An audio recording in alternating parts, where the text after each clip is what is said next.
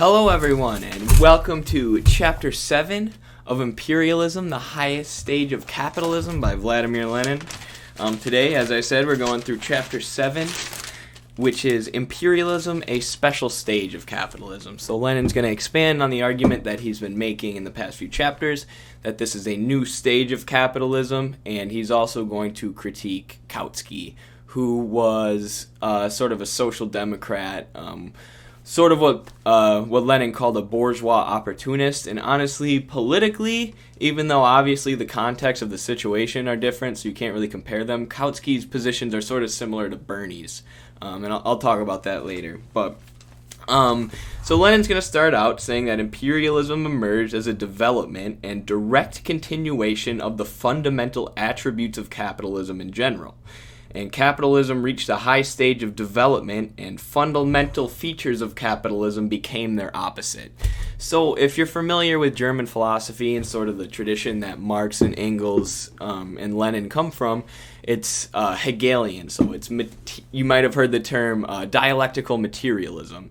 And dialectics, without getting too big into it, is uh, essentially the interpenetration of opposites. You know, opposite things collide, and then something new is created after struggle. Kind of that's how history works. It's the biggest oversimplification ever, but I'll give you an example of how it works. Um, and Lenin is using dialectical materialism to explain how capitalism becomes a larger stage or a different, a separate stage.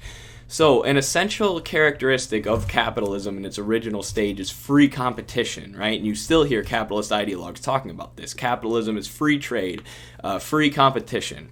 But Lenin's going to say as capitalism develops, because um, systems are in motion, right? They're constantly changing, they don't stay stagnant, right? You don't stay.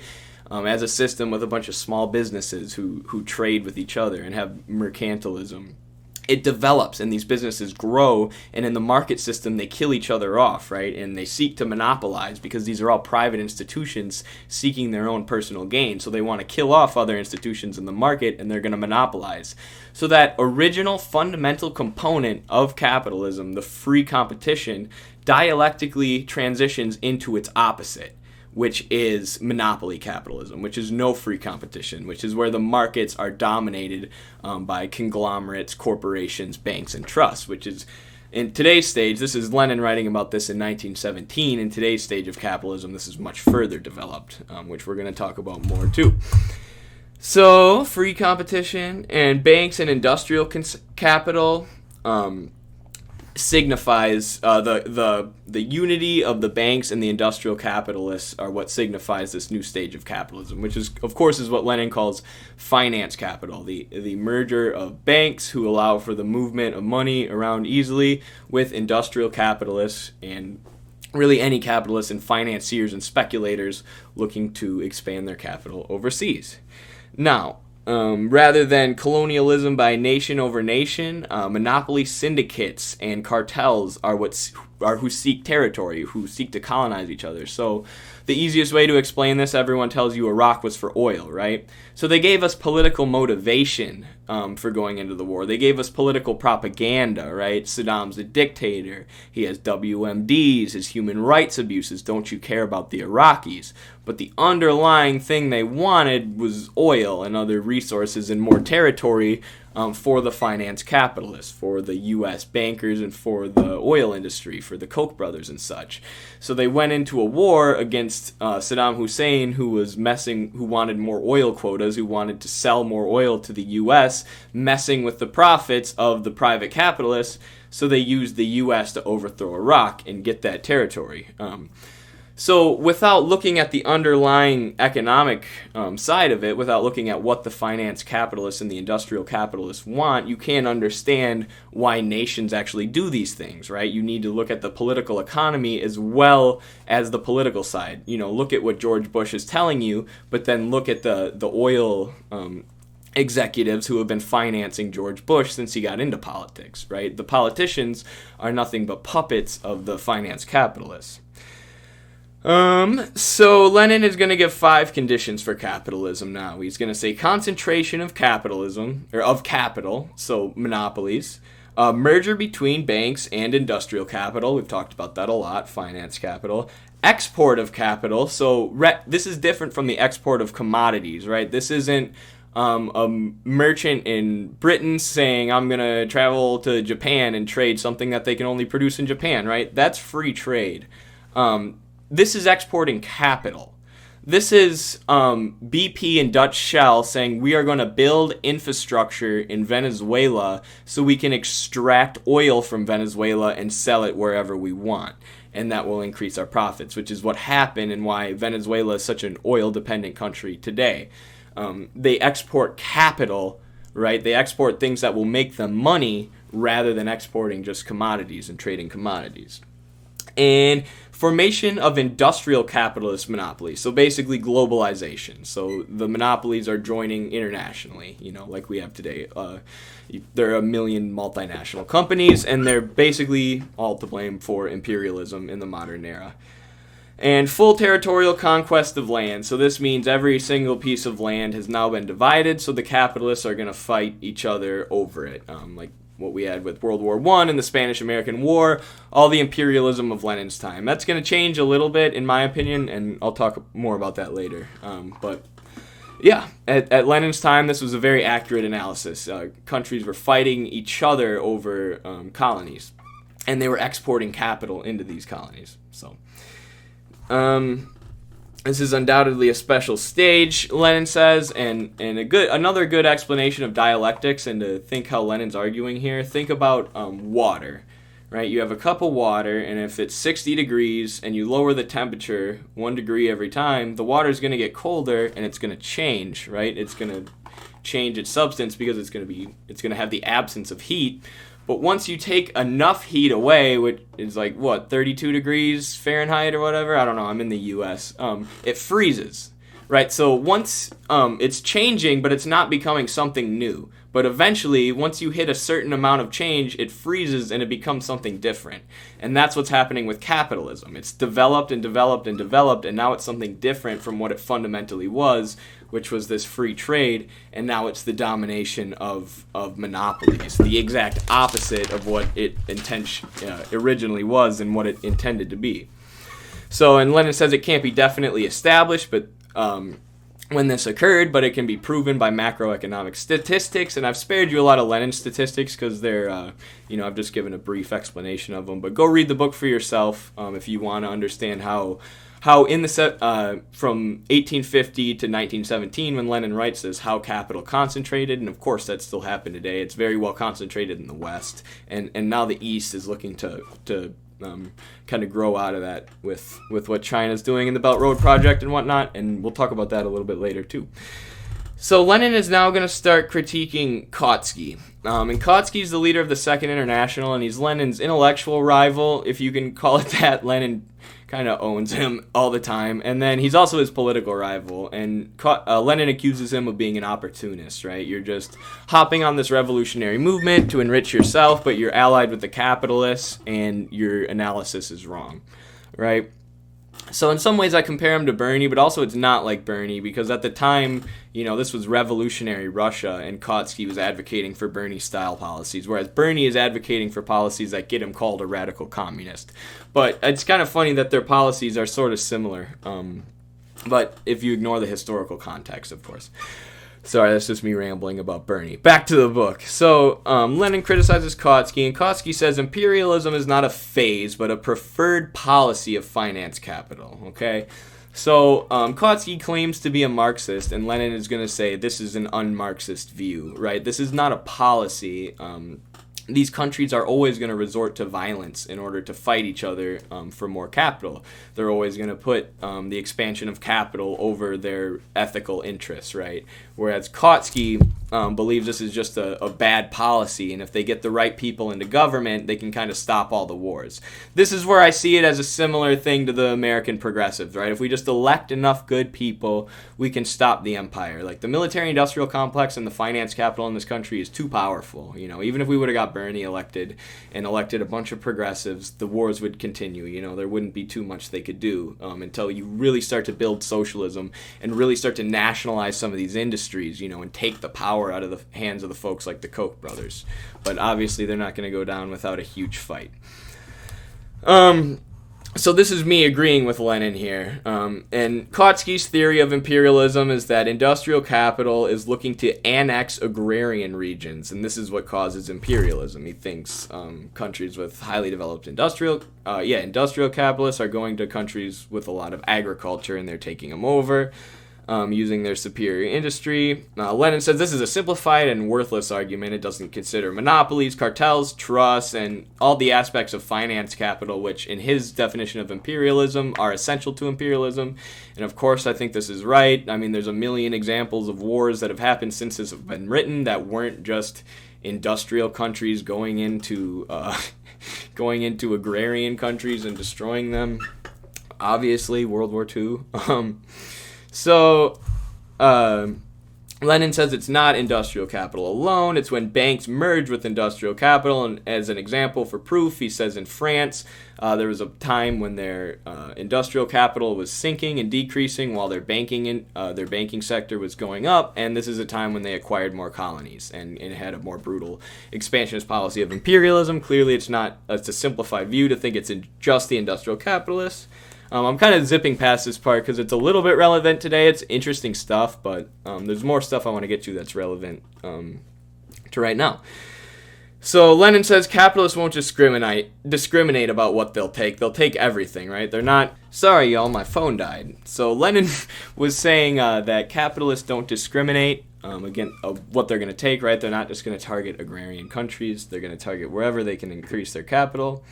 Um, and Lenin's going to quote Hobson, who's somebody who Kautsky says is a purely has a purely political view of imperialism. So Lenin's going to say Kautsky's view is imper- is uh, political and it's not taking into account the economics. And Kautsky's saying no, Hobson thinks that, right? Hobson is the one who has the overly political view, and Lenin quotes Hobson, who says. Um, he explicitly says imperialism happens in capitalism when finance capital um, overtakes mercantilism and free trade. So Hobson, the guy um, who Kautsky is saying has this wrong view, um, where he's overly political, holds Lenin's view that it's actually the uh, economic forces that are driving imperialism. Um, uh, finance, uh, a merchant oh yeah, okay. So Lenin says in uh, capitalism where merchants dominate, imperialism might happen um, through industry looking to to dominate agriculture, but it's not. It's financiers and finance capitalists. So that's not how they discriminate when they do imperialism. And I mean, this has been proven true. Kautsky was wrong here, and, and Lenin was correct. Um, and Lenin says Kautsky's one who's political and believes that imperialism is a mistake in policy. And this is kind of like social democrats today. We already touched on that with Bernie. You know, you need to understand that we need to um, nationalize these banks and nationalize um, industrial capital. And and what's interesting here, what I want to uh, divert for a second and talk a bit about is China. So China has a mostly state-owned industry and state-owned banks, but they have a private sector, right? And now China's doing the uh, the the Belt Road Plan. Um, they're looking to build up these countries, uh, give loans to countries in the Middle East, in in Latin America, in Africa. Well, less so in Latin America. They're more just trading with Latin America, but doing all these developmental loans in the Middle East, in Africa. And they do have a private sector, right? A big private sector in China. But most of their industry is state controlled. So the idea is that is this imperialism? Is Lenin, is China going to look to colonize these countries? What they say, what Xi Jinping and the Chinese Communist Party say, is they're looking to develop these countries. And the theory is that they're looking to challenge Western domination. Right? They're just going to try and take over the capitalist economy um, using some of the tactics of the West by opening their country up to finance capital, and then they're going to expand their influence and develop all these countries who the U.S. has been colonizing and keeping down um, for years, and then that will challenge the West and, and potentially cause the U.S. empire to to not have the power that it's had for the last 70 years. That's the idea, but then of course the critique of that is. Um, what if China is just state capitalist and the capitalists control the CCP or the CCP doesn't stay true to their ideals and they just colonize the world the same way the US did. Um, so so that's the nuanced opinion on China, and there's arguments for both sides. You know, there's arguments. I would argue that China hasn't been doing imperialism thus far. Um, when you just look at the macroeconomic statistics coming out of the countries where they're doing these development loans. It looks like they're actually just trying to develop them. But that that's a topic for another day. I just think it's really interesting here looking at Lenin's example of finance capital, which is industrial capital tied with banking capital. And given that China and the Communist Party have control of their industry and their banks, uh, is it, how's that going to affect um, what they do with their foreign policy? So, um, this is very interesting too here. So, Kautsky says that eventually we're going to have super imperialism or ultra imperialism, where all the world powers will join and we'll have a capitalism without war, right? Finance capital will just get to this point where there's like one international bank or trust and it kind of just rules all of them. It almost sounds like, uh, like QAnon people, what they think uh, ha- is happening right now. Um, but and Kautsky says that eventually um, the Western countries won't be fighting each other anymore, um, and imperialism will be complete, and we'll just live happily under imperialism. And what this one of the things this ignores that Lenin brings up a different point, but what I think this ignores is that the countries being colonized um, are going to have something to say about being colonized, which is what we're going to see, especially post World War II, and they're going to fight back against these Western imperialist powers. So Kautsky has a really Eurocentric view here, but uh, let's go into what Lenin said, and then I'll expand a little bit on that. So Lenin lays out um, the current great powers, um, where finance capital has de- been developed and they're already colonizing other countries. So this is Central Europe, British, uh, Russia, East Asia, and the U.S. And he says the struggle for South America is becoming more acute. So these countries are starting to fight amongst each other for um, the division of South America, and they've already been fighting for the division of Africa um, and Southern Asia. And he says that um, capital is being exported to the developing countries, right? We already talked about this. Not just trade, they're exporting capital to these countries. And Lenin has a whole chapter on this, the chapter on export capital, which of course we covered already. So he's going to pull out some t- statistics showing um, the pure amount of land that uh, capitalist countries have laid, laid railway on um, as they've continued to develop. And of course, you need land to lay railways on, so the only way they can be increasing the amount of rail they've laid after they've already developed in their home country is to lay it in the colonies. So this is land that's being laid in their colonies, and this is developing capitalism through the Western export capital in these other countries. Obviously, I used Venezuela uh, with the oil of British British Dutch Shell uh, or BP and, and Dutch Shell as the example, or British Petroleum and Dutch Shell. Yeah, that's BP. Okay. So, um, so Lenin says uh, there's no way for the for the capitalist countries to fight over these territories without resorting to violence and war, right? So he's Lenin's doesn't predict exactly what would happen, but he lays the groundwork for it here. So, so capitalism, because of the export capital, would develop in the global south in an incredibly brutal and exploitative way, right? They were colonized, they had essentially slave labor. And this would build a class consciousness in the global south combined with an anti imperialist consciousness, right? With a nationalist consciousness. The right that we need to build socialism and become economically independent and get rid of this capitalist system, but we also need to get rid of the West because they're the ones who implemented it on us.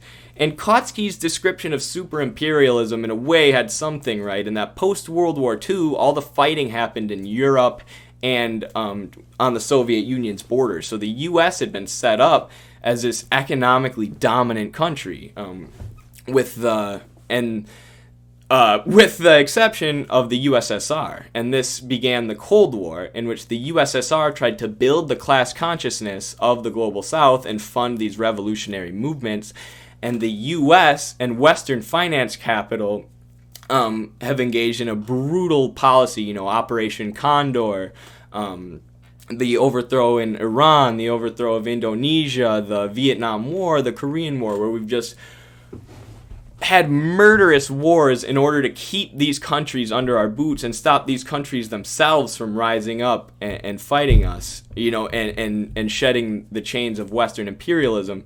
And the finance capital has just begun using these international organizations like the UN, uh, NATO, the IMF, the World Bank with their structural adjustment programs to try and keep these countries as colonies, and the US, the most corrupt, most brainwashed, imperialistic, violent country with huge amounts of multi, you know, finance capital and multinational corporations, our um, military has been expanded to this insane level, and we also have the CIA and the um, and the special forces and other groups who do you know do covert action overseas, or the NSA who spies on our own people and spies on people overseas. Um, the finance capitalists have used the U.S. to overthrow and, and murder any group or leader in a in a southern country who tries to shed the chains of imperialism and develop themselves. You know, um, and you can these not to say these are leaders who we would view as perfect through the lens of a U.S. leftist, but folks like Assad, folks like Gaddafi, folks like Sankara, uh, Fidel, and Che have been were able to defeat the U.S. Uh, Lumumba, uh, Salvador Allende, and a lot of these folks would, you know, are people I would argue you should definitely look up to and read into. Um, but they've been brutally murdered and exploited by the U.S. Um, and the only countries who who haven't given into this imperialism and have forged ahead and made their own path are countries like the DPRK in North Korea, where they're heavily militarized and the government controls all their media. You know, that's the only way they've been able to expel the U.S. imperialists from their country. Same with Vietnam; they had to fight a brutal, brutal, brutal war against the U.S. to gain their independence, and and that's happened in many countries, but they just lose their war. You know, and they lose it to the finance capitalists. So that's kind of how imperialism has evolved since Lenin's time. It's less the Western countries fighting each other for territory, like in the Spanish American War and in World War One, and in some ways World War Two, because Hitler, al- along with being you know a horrible anti-Semite and a racist and, and power-hungry man, was also enriching himself and looking to expand Germany's capital. You know, so. Um, so after World War II, with the U.S. in this dominant position and with capitalism pretty well developed in the global South and all these independence movements, uh, imperialism has evolved, and it's evolved into the West, trying to keep its boot on the on the global South and the East, um, creating these alternative economic systems. Um, you see Russia and China now teaming up um, to try and to try and combat the U.S. hegemony on the global scale, and we're going to continue to study how that develops, and it'll be fun kind of. There's a lot of violence involved, but but we're trying to understand it here, and that's why we turn to these theoretical texts, these economic texts, um, to get a better understanding of the world around us. So I thank you for sitting through me with this. Um, hopefully, some of you paid attention. so hopefully, some people are reading the book. Um, uh, let me know if you have questions in the comments. I'll try and get back to you. All right, peace.